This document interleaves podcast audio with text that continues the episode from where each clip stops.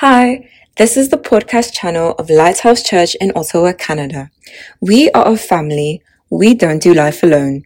We are about the one, each and every one. Thank you so much for tuning in today. Our hope and prayer is always for life change. Here is today's message. Be blessed as you listen. So we're in week two of a series titled Grow Up, and we started that last week. And I want to I want to continue from where I started last week. Please, I encourage you to just make sure you go and follow. This year, the body of work, by the grace of God, that we're going to be putting out in terms of teachings, they're all critical teachings, okay? You need to follow through the progression. Like I said last week, that there is a systematic approach to growth. And so you, you cannot, for example, be learning about deliverance before you learn about salvation. If not, your understanding will be warped right? There is a progression. So we are following a progression this year, and God would help us in Jesus' name. Luke chapter 15, 11 to 31 is where I'll start. NLT for my reading this morning, and we'll take off from there. Amen. If you're new in our house, my name is Deji, and I'm privileged to serve on the team here at Lighthouse Church. All right, the Bible says this that to illustrate the point further, Jesus, obviously, in Luke chapter 15, had told two parables the lost coin and the lost sheep, okay? And here we get to the parable of the lost son. To illustrate the point further, Jesus told them this story A man had two sons. The younger son, younger son, somebody say younger, younger. told his father, I want my share of your estate now before you die. So his father agreed. and he divided, he agreed to divide his wealth between his sons. A few days later, this younger son packed all his belongings, moved to a distant land, and there he wasted all his money in wild living. About the time his money ran out, a great famine swept over the land, and he began to starve. He persuaded a local farmer to hire him, and the man sent him into the fields to feed the pigs. The young man became so hungry that even the pods he was feeding the pigs with looked good to him. No one gave him anything. And when he finally came to his senses, he said to himself, At home, even the hired servants have food enough to spare. And here I am, dying of hunger. I will go home to my father and say, Father, I have sinned against both heaven and you and I am no longer worthy of being called your son. Please take me on as a hired servant. So he returned home to his father, and while he was still a long way off, his father saw him coming. Filled with love and compassion, he ran to his son, embraced him, kissed him, and his son said to him, Father, I have sinned against both heaven and you, and I am no longer worthy of being called your son. But his father said to the servant, Quick, bring the finest robe in the house and put it on him Get a ring for his finger and sandals for his feet, and kill the calf we have been fattening. We must celebrate a feast. For this son of mine was dead and has now returned to life. He was lost, but now is found. So the party began. Meanwhile, the older son, somebody say older. older. The older son was in the fields working. And when he returned home, he heard music and dancing in the house, and he asked one of the servants what was going on. Your brother is back, he was told, and your father has killed the fattened calf. We are celebrating because of his safe return. The older brother was angry and wouldn't go in. His father came out and begged him, saying, begged him, but he replied, All these years I have slaved for you and never once refused to do a single thing that you told me to. In all that time, you never gave me even one young goat for a feast with my friends. Yet when this son of yours, he didn't say my brother, this son of yours comes back after squandering your money on prostitutes, you celebrate by killing the fattened calf. His father said to him, Look, dear son, you have always stayed by me, and everything I have is yours. We had to celebrate this happy day, for your brother was dead and has come back to life he was lost, but now he is found. Holy Spirit, again, we ask for help. The Word of God is not a storybook, it's the very words of Jesus. So I ask for insight. I ask for utterance, I ask for understanding hearts. I ask for fertile hearts as well. In the mighty name of Jesus Christ. Thank you, Father. In Jesus' name we pray. Amen. So, the series we're in is a series on spiritual growth. Said that last week, all right? We're in a series on spiritual growth. And the title of my topic today is The Mature and the Immature Believer. The Mature and the Immature Believer. Amongst a lot of things that we said last week, no recap because of time. One of the things I said, I gave many definitions for spiritual growth. But one of the definitions for spiritual growth I gave us last week is that spiritual growth is the journey from carnality to spirituality. Do you remember that? I said that spiritual growth is that journey from being carnal, all right, and I'll define that in a second, to being spiritual. To being spiritual. 1 Corinthians chapter 3 and verse 3. I want to read a scripture to you from verse 1 actually. 1 Corinthians chapter 3 from verse 1 to 3. Paul is writing to this church. I'm back to NKJV. He says, And I, brethren, I, brethren, could not speak to you as to spiritual people, but as to carnal people, as babes in Christ. In other words, when you're carnal, it means that you're a babe in Christ. It means that you haven't grown. That's what I'm trying to say in your walk. He says, I fed you with milk and not with solid food. For until now, you were not able to receive it. And even now, you are still not able. So, Paul is saying to this church that there's certain things that you're not able to accommodate in your diet because you haven't grown. You're not mature enough to be able to take on some of the things that I have to tell you. He says, I only address you as babes. I continue to give you the milk of the word because I cannot give you solid food. He says, even now, you're still not able. He says, for you are still carnal. You are still carnal. All right? For where there are envy, strife, divisions among you, he says, Are you not carnal and behaving like mere men? That's a very profound statement. In other words, when you see envy, strife, divisions amongst people, it means that they're carnal if they're Christians. That immediately tells you that half of the body of Christ is carnal. Do you understand that? Yeah, that's what Paul is saying. He's saying, Look, I can't start to talk to you about more serious issues because we are still dealing with envy. We're still dealing with strife. She didn't invite me. She didn't greet me. You know, she didn't give me a compliment, even though I told her that she looked nice. She was supposed to say it back. All right? Why did Pastor go to this person's party and did not come to my own party? Paul is saying that these people were very carnal. I love how the Passion Translation puts it, the very last part of, of verse 3. I'll read it. It says that, if so, this proves that you're, pay attention, you're living your lives centered on yourselves. So, one of the definitions of carnality is when your life centers around you. Hmm. Number two, dominated by the mindset of the flesh.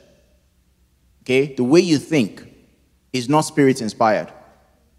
Your, your thoughts are fleshly. Okay? And number three, it says you're behaving like unbelievers. That's what the Passion Translation says. Number one, you're living your lives centered on yourselves. So when Christians start to talk me, me, me, and it was me, and he did this to me, it means that you are still a babe in Christ. If you're dominated by the mindset, your way of thinking, okay, is always according to the patterns of this world, you have no spiritual perspectives about anything, it means that you're carnal. And when you behave like unbelievers, when you behave, just think about that, like unbelievers, it says that we are carnal. Have you ever had something happen to you and you say, let's forget Bible? Let's leave Jesus for now. Let's deal with, let me show you that I'm not, I'm a Christian, but I'm not foolish.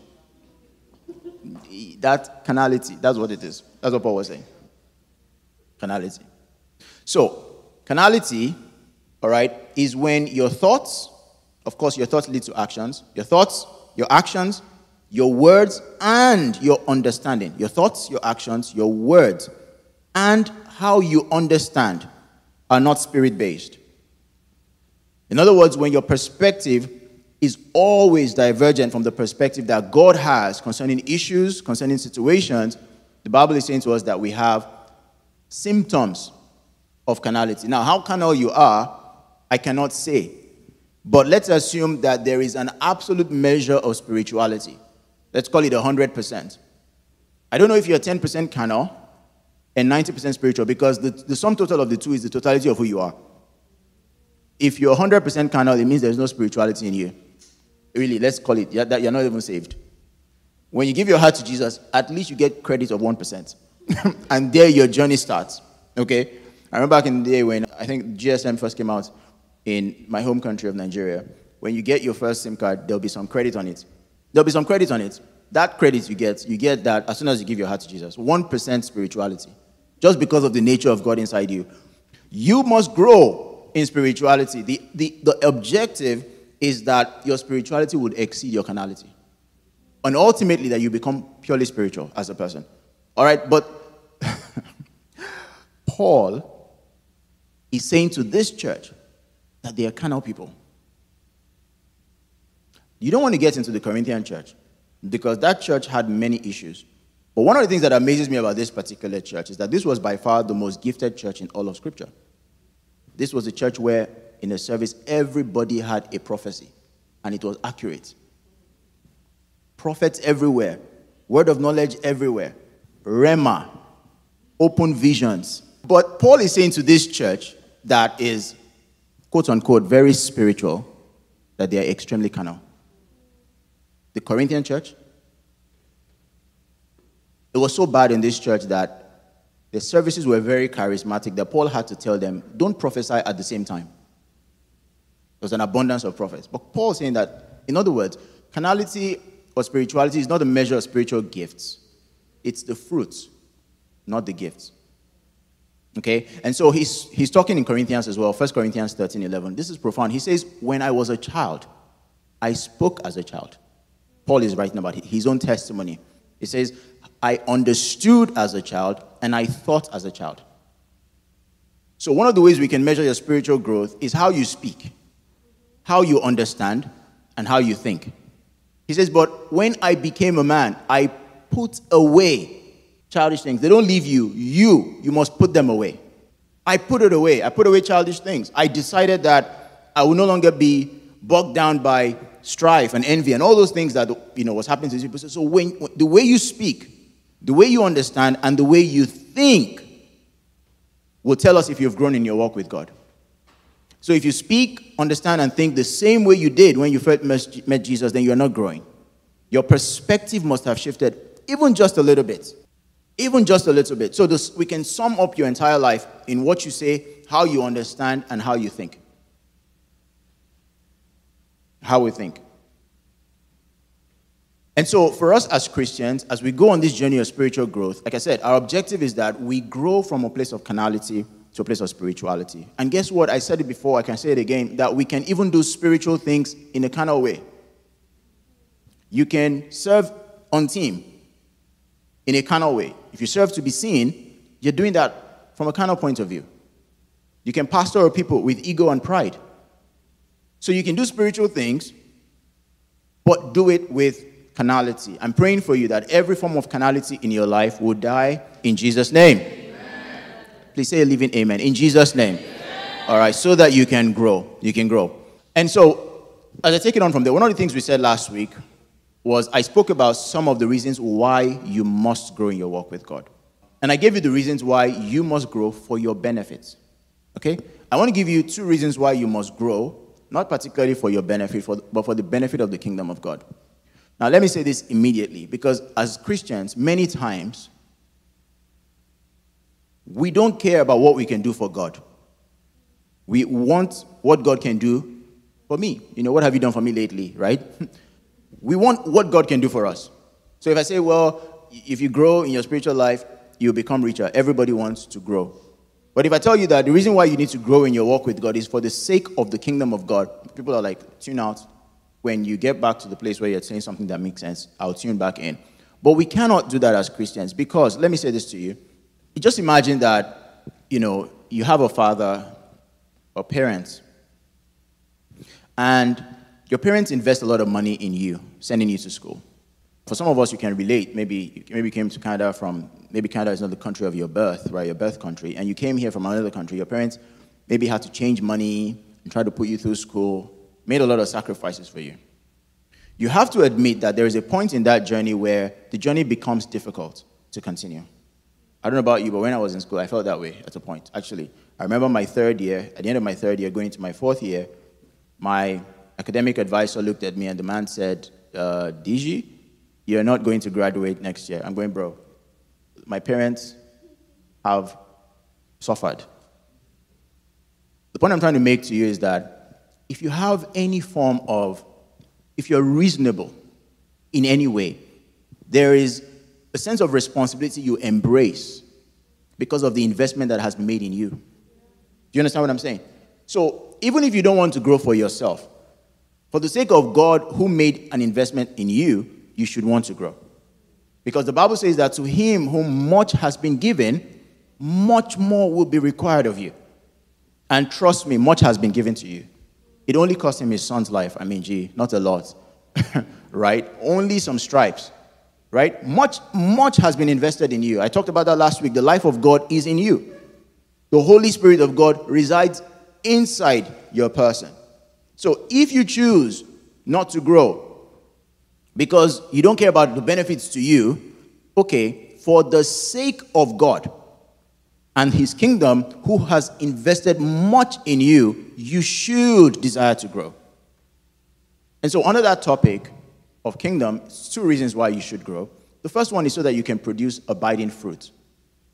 Fruit, I talked about fruit, all right? This, this Corinthian church, they were full of gifts, gifted people, all manner of gifts.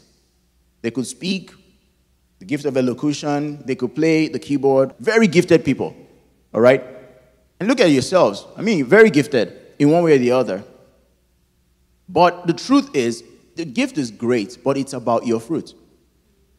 When the fruit is married with the gift, then that is the sweet spot. That's when you have a sweet smelling savor that you can offer to God. That's when your sacrifice is acceptable unto Him, so that you can produce abiding fruit. Don't forget, though, that it takes a mature tree to produce fruit. It also takes a mature human being to birth a baby. You get to the age where they say, This is the age of puberty. And if you're a lady, especially if you're from a particular country, your mom tells you, if a boy touches you, you get pregnant. Yeah, did I have that talk with you? your mom is like, You're now a woman. if, your, your boy touches you now, you're going to get pregnant. The point is, you have to grow to a place of maturity before you can birth anything. And it's the same thing in our spiritual walk. The fruits you cultivate fruits. You don't impart fruits. I can't lay hands on you and say, receive love in Jesus' name. No, you must cultivate love. Or oh, receive patience. no, it doesn't work that way. The fruits of the Spirit must be cultivated. There's an investment God has made in you, there is a seed that He has put in you, and that seed must produce fruit. Must, it must. There is nowhere in all of Scripture that shows that God is tolerant with unfruitfulness. Nowhere. There's nowhere that God ever made an investment and doesn't expect a return. It's never happened, not the God of the Bible. And Jesus gets to a fig tree, out of season, by the way, and he's upset that there's no fruit on it, and he curses the fig tree. Curses the fig tree. So, how much fruit do you have in your life?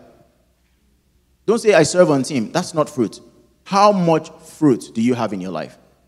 Because you can look at fruit in multiple categories. You can look at fruit as, number one, the fruits of the Spirit. That's one class of fruit. You can look at fruit as the result or the tangible works of your hands as it pertains to the kingdom of God. Or you can look at fruit as people that you have birthed in Christ, people you've led to Jesus. How many people have you led to Jesus? You've been led to Jesus four or five years ago, and we are still leading you to Jesus. you know, listen, listen. The writer of Hebrews, we don't know who it is, whoever it is. I think it's Paul, but I can't say for sure.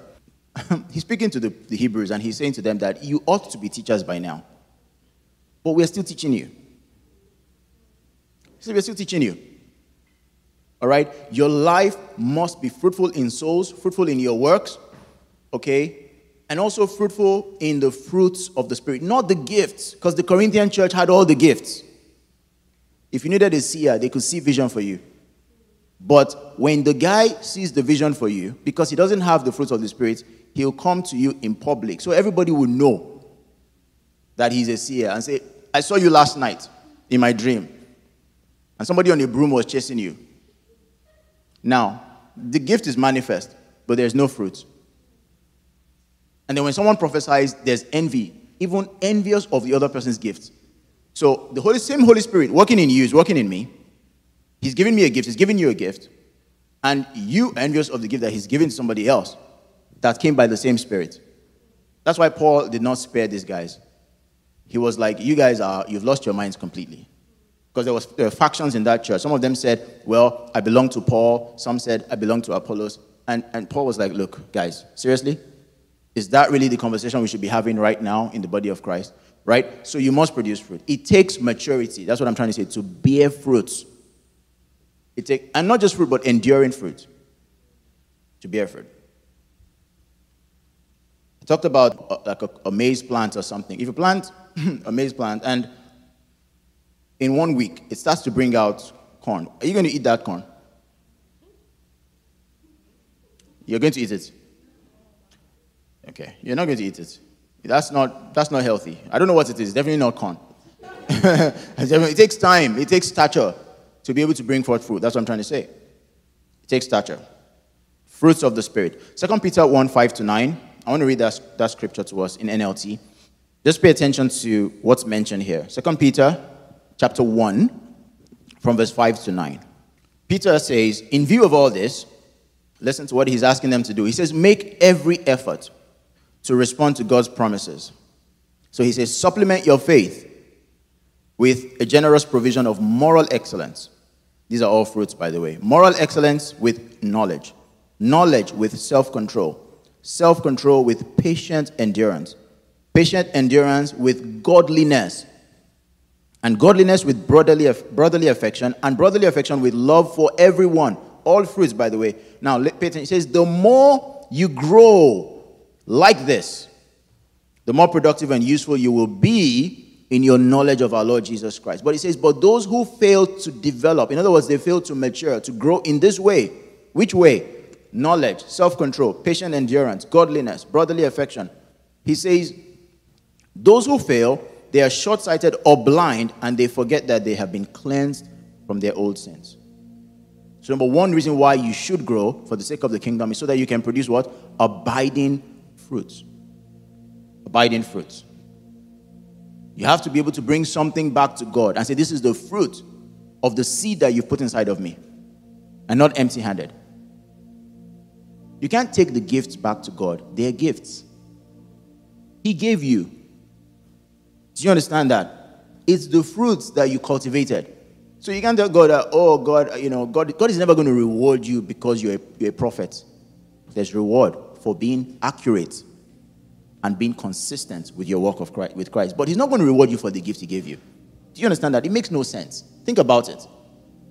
He'll reward you for your fruits, though. And the Bible has never said that you will know them by their gifts. You will know them by their what? By their fruits. By their fruits. The second reason why, for the sake of the kingdom, is so that you can take on kingdom responsibility. I hope you know that it's only people who have grown in God that can take on responsibility. There's an age you get to naturally where your parents stop doing everything for you. Where your parents expect that you're now able to carry some responsibility, some weight on your shoulders. And so if you're 12, 13 years old, your parents have to make you cereal in the morning, you know that there's a problem there. Of course, you don't expect a 12 year old to be able to pay the rent. And so as you keep growing, there is more responsibility that you must carry you have to carry more responsibility for the sake of the kingdom. So the investment that God puts in you is so that you can grow to the point where responsibility for the kingdom is put upon your shoulders. The Bible says that, and the kingdom, the government shall be upon his shoulders. It's not the shoulders of the child that was born, but of the son that was given. There's a difference between the child that was born and the son that was given. Can God put responsibility on you? We're having our CLT retreat yesterday, and one of the things we talked about was faithfulness. And faithfulness is one of the fruits of the Holy Spirit. Faithfulness is one of the attributes of God. It means being constant. Do you have a testimony of faithfulness? Meaning that can God brag about you that whatever I put into this person's hand, whatever is committed to them, they will be there. Whatever I've asked you to do, you do. By the way, Kingdom responsibility is beyond what we do in church. For some of you, the kingdom responsibility that God is going to give you is that He wants to raise a prophet who is your child. And then here you are, you and your wife.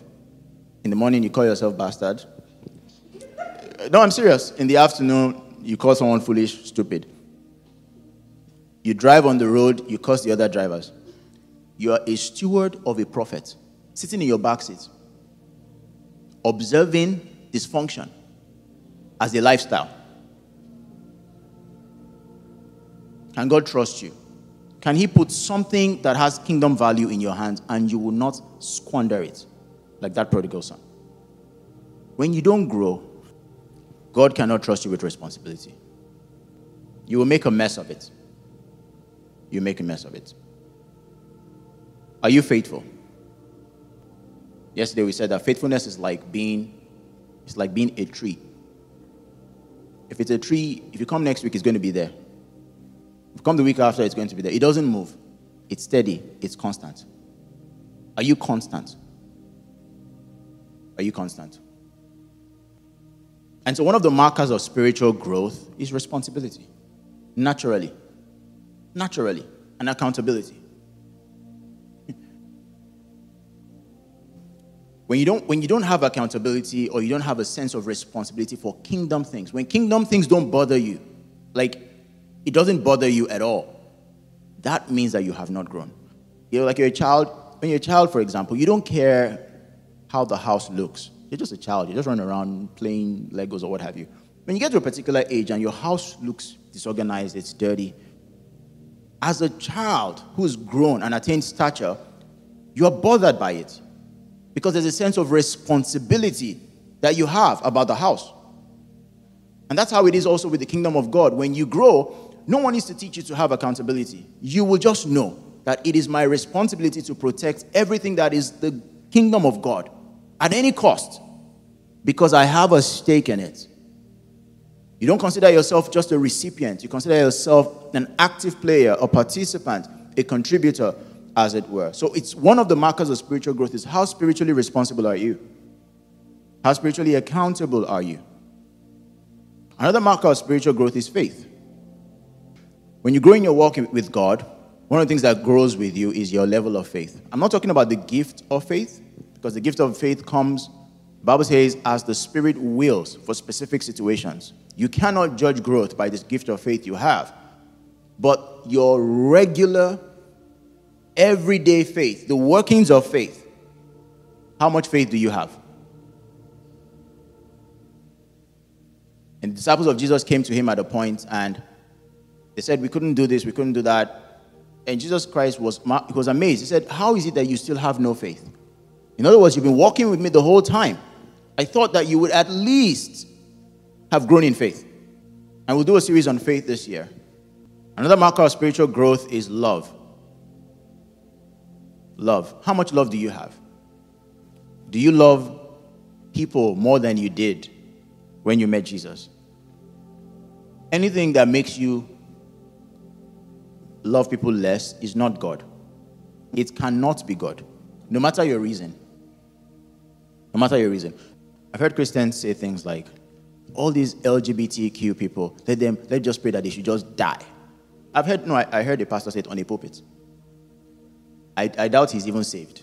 But let's assume he's saved. He he's not born. He's not grown. He's not grown. I can disagree with your way of life. It does not mean I hate you. Do you understand that? It doesn't mean that. It cannot mean that. That is not God. Love, spiritual wisdom is another marker of spiritual growth. How much spiritual wisdom do you have? Spiritual wisdom is knowing what to do by the inspiration of the Spirit in all situations. When you're up against a situation, do you have spiritual wisdom to handle it? Or you're completely stumped? You're clueless. Because trust me, you're going to have some situations that will come up against you. And the answer is just going to be something that is inspired in your spirit to do. How much of spiritual wisdom do you have in your life? One of the difference between a boy and a man is wisdom, I hope. I hope. And one of the things that wisdom does is that it makes you achieve more with less. So something that you can do in two weeks without wisdom, it can take you 10 months. Do you understand that? Spiritual wisdom. How much of spiritual? I'm not talking about the wisdom of this world that you read some books. I'm saying spirit inspired wisdom that comes to you when you need it. And your ability to trust that intuition of the Holy Spirit in you and follow through. It would save you many times. It'll bring you out of many situations in life. And not, I'm not talking about God spoke to me. I'm talking about just knowing what to do.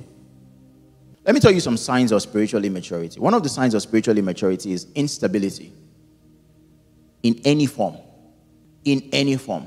When you're not stable in any way, shape, or form. Some of you are not stable in your beliefs. If a pastor tells you this this week, you believe it. Somebody tells you something contrary next week, you believe it. Somebody else tells you something new. All kinds of rhemas. And you are as confused as the word rhema. Because you've never read the scriptures for yourself to understand what the scripture says. And so people come to Jesus, and Jesus Christ, he's talking to religious scholars. He says to them that you are in error because you do not know the scriptures. They are religious scholars. Instability in doctrine, instability in what you believe, instability in your emotions is a sign that you've not grown. You must be centered. You must, you cannot, I talked about last week, you cannot be tossed to and fro by every storm of life. You can't. Signs of spiritual immaturity pride. Pride. When someone is proud, it means they don't understand the grace of God. That's the simple reason why a person can be proud. Fruitlessness, talked about that already. Loose tongues, when you speak carelessly. Like Paul said, when I was a child, I, I spoke as a child. You know, children have no filter. Completely embarrassing. I'm telling you. We're drive through one day and my son is sitting in the back seat. I don't even know how he sees this guy. He says, Ha ha ha, such a big man. I'm going, Bro, we can't say that out here. Be quiet. And he's like, Yeah, but he's big. I'm like, Dude, man, what are you saying? Stop. Before this guy spits in my, my burger. I'm like, what is, what's that? Loose tongues. Just say anything. You confess negatively. You say negative things about your hasty vows. Things that you cannot keep. You just make promises casually. You're dating someone at the age of 22, and you're already making vows to them that if you break up with me, I'll never marry anybody else. What's, what's wrong with you? Relax. I cast that spirit out of you. It's, de- it's demonic in nature. Whatever the boy gave you, I rebuke it. I have, if you break up with me, I'll die. I won't marry anybody else. The heartbreak will be too much. You're 22 for crying out loud. Hasty vows. Wrong words. Jesus was very measured in his words. Very measured. You didn't catch him just uttering rubbish. No. No. Signs of immaturity. If you're easily offended, easily offended. If you're highly offendable, if you're always upset, someone has always someone always does something to you. Grow up. We're dealing with human beings, fam. Jesus said, In this world, offense will surely come. So, a lack of discernment? Inability to endure hardship. can't finish everything. Those are signs of spiritual immaturity. But I want to show you something in five minutes when I tie this up because we read a scripture about the, the two sons. In the two sons of the man we read about, there are different classes of spiritual immaturity. Both of them are spiritually immature, by the way. You see, the first son is a gifted, ambitious son. We have them in the body of Christ. Ambitious. Guy said, Give me what belongs to me. And after he gets it, you can tell that his heart is wrong because he runs away. He could have gotten it and stayed like his brother. Because the Bible says he gave to both of them. The younger son took off. Spiritual immaturity does not want accountability, looking for independence. There's no such thing as independence in the body of Christ, people. We don't want to be accountable. You are a rolling stone. I tell people all the time never, I don't care how Greek his tongues or her tongue sound, marry a person that nobody can tell sits down and they sit down. Never marry such a person. If you do, you'll pay a price for years. Great shall be your suffering. Oh, yeah, that's the truth. In the body of Christ, we are meant to be accountable. Someone should be able to tell you you are wrong. And don't, don't, no stories about it. You're wrong is you're wrong. Just go and fix the issue. No matter who you are. This guy ran away where there was no covering. He wanted to be on, him, on his own. And you obviously saw the consequence of being on your own. What did he do? He squandered it. Squandered the wealth. So this, this son is gifted, he's ambitious, but he wants independence. He despises accountability.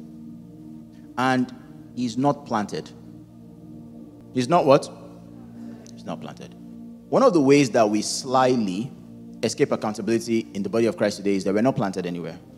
I said that before, and I'll say it again. When you have four pastors, you don't have accountability. You can't be accountable to four people. Oh, eh, and by the way, you can't also be accountable to an online pastor. Let me just say that to you. Someone that doesn't know you, you can't. You can't. It's not possible. So when we when we when we do that, what we're doing is we're avoiding account. So you talk to one about one issue, and he tells you this is you're wrong here, do it this way. Then you can't tell the other person, oh, I have this problem. Hmm. Spiritual immaturity. Another sign from that story is that he squandered the inheritance.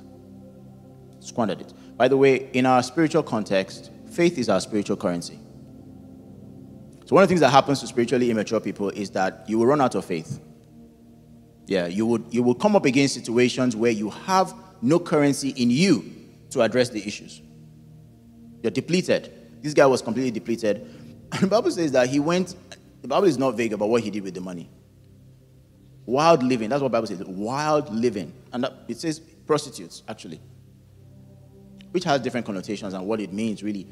But when a believer is someone who's always seeking pleasure and enjoyment and loves the world more than God, is a sign of spiritual immaturity. Yeah. Soft life, she called it. soft life. Hmm. There's wrong with soft life, oh. but just don't love the world. Don't love the world. There's nothing the world has to offer you. And anything the world has to offer you can only offer you something in your soul. It's going to lead to vanity can never feed your spirit. That's why you can have all the money in the world and jump off a bridge. Yes. The younger son also has no clue how to handle adversity. He runs into problems and he goes from bad to worse. Before the Bible says, when he came to his senses, I like that. He doesn't know how to handle adversity. So, in the body of Christ today, we have Christians that they are on fire when things are good for them. And when they come against challenges, they have no context. How do I navigate a difficult season of my life? One of the things I teach this year is a series or a topic on suffering as a Christian. Because we think that as a Christian, once I pray once, God must answer. Have you ever been through stuff as a child of God? Stuff. This guy didn't know what to do. He went, instead of to go back to the father immediately, he went to join somebody else and he was even worse than a slave working with pigs.